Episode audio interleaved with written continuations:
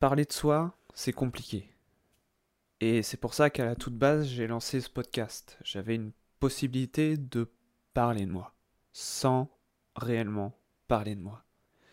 Je m'étais simplement donné l'opportunité de fouiller dans mon étagère pour éviter d'évoquer directement qui je suis. Mais là, on va commencer à toucher à quelque chose d'important.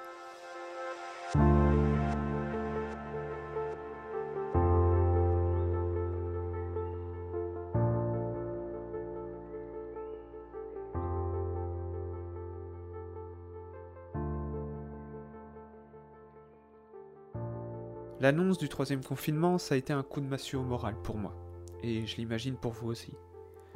Et j'ai clairement pas envie d'en parler. Je vais me fatiguer et je vais vous fatiguer. J'ai donc décidé de vous parler d'autre chose, d'un héros fictif, loin du stéréotype de super-héros qu'on voit un peu partout aujourd'hui. Un héros qui me tient profondément à cœur. Permettez-moi de vous présenter Charlie Brown.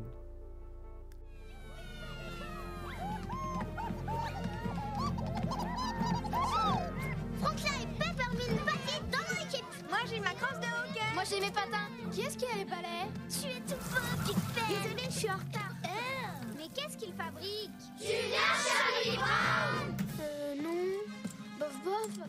Ah, voilà. Oh, oh.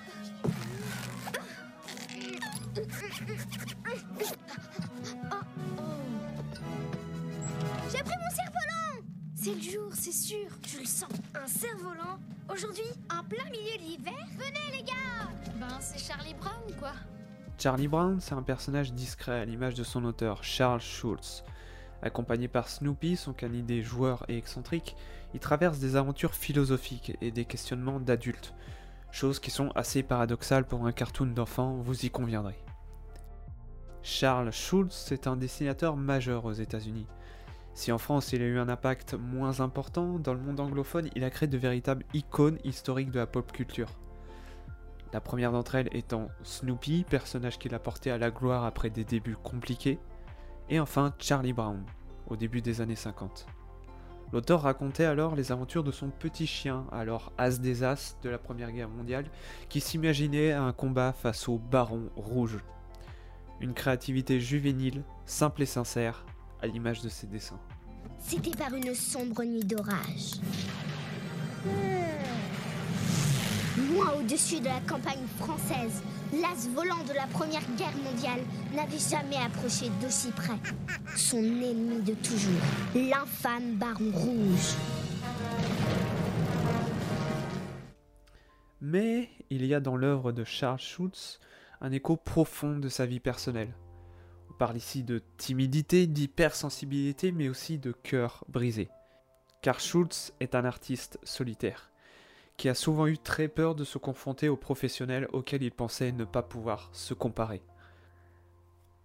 Un syndrome de l'imposteur qui le mènera tout de même dans la bibliothèque du Louvre et qui donnera les noms de Charlie Brown au module de commande et Snoopy au module lunaire de la mission Apollo 10. Respect.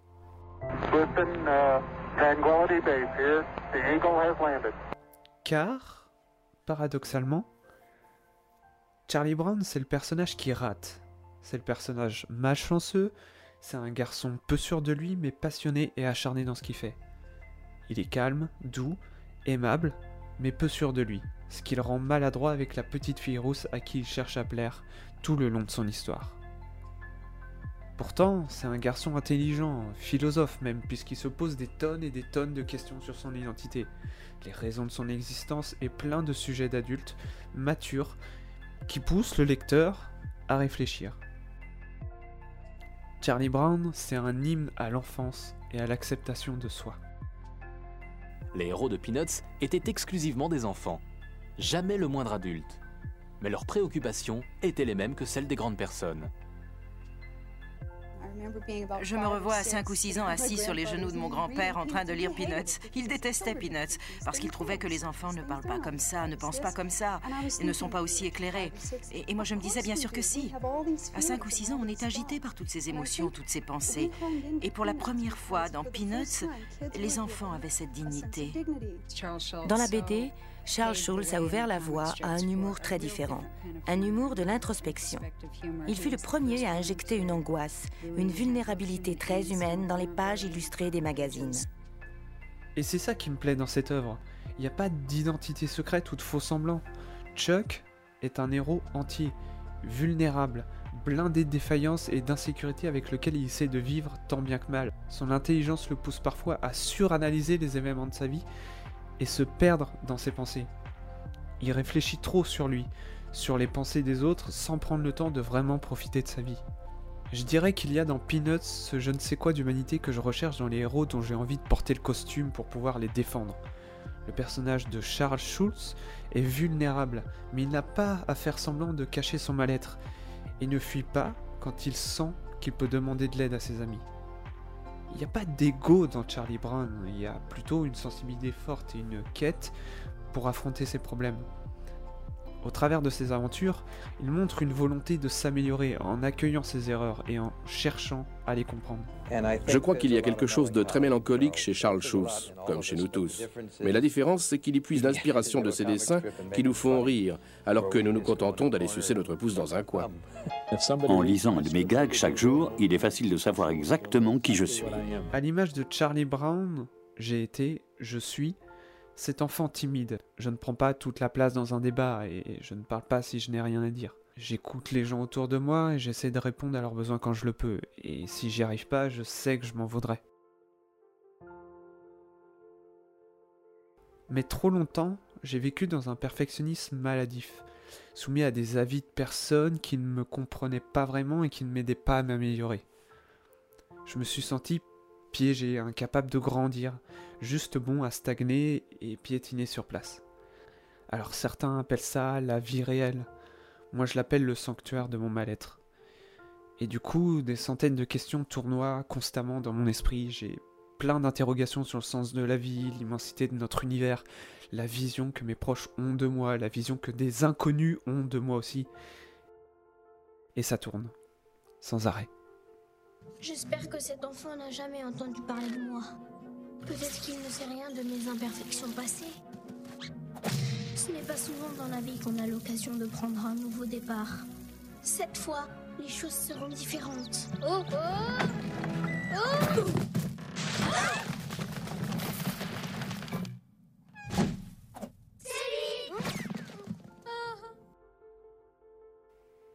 Et tout compte fait, je pense que je suis comme Charlie Brown. Je me reconnais dans ses émotions, je, je me reconnais dans ses questionnements. Et comme lui, je cherche des réponses. Et quand je visionne le film Snoopy et les Peanuts, je me dis que ça peut aller mieux. Je me dis que je suis capable d'y arriver et que j'arriverai certainement un jour à grimper par-dessus mes propres montagnes. Parce que si Charlie Brown y arrive, je peux aussi le faire. Car ce sont les choses que nous apprennent les vrais héros. Charlie Brown, il est peut-être temps d'envisager la folle possibilité que tu sois une bonne personne et qu'il y ait même des gens qui t'aiment. Mais tu sais quoi? Tu ne sauras jamais ce qu'il en est. Sauf Je vais aller la voir et je vais lui parler. J'aurais dû suivre tes conseils depuis le début. Voilà, j'espère que vous avez apprécié ce nouvel épisode euh, de Cœur raconte qui a mis un peu plus de temps à sortir parce que je pense que vous l'avez remarqué, c'est euh, un épisode euh, assez prenant émotionnellement donc euh, et je parle beaucoup de moi. Donc voilà, si vous l'avez apprécié, n'hésitez pas à le partager, à en parler autour de vous, ça fera connaître le podcast et, euh, peut-être qu'on pourra commencer à développer une petite communauté pour parler des films et des, séries qui vous intéressent, vous. Euh, je vous souhaite euh, un très très bon fin de confinement et j'espère j'espère le meilleur pour vous. À très bientôt. Et bien sûr, n'hésitez pas à écouter les autres épisodes en attendant l'arrivée du prochain sur euh, la page Spotify, mais aussi sur la chaîne YouTube euh, sur lequel euh, vous pouvez retrouver euh, aussi ces podcasts. Salut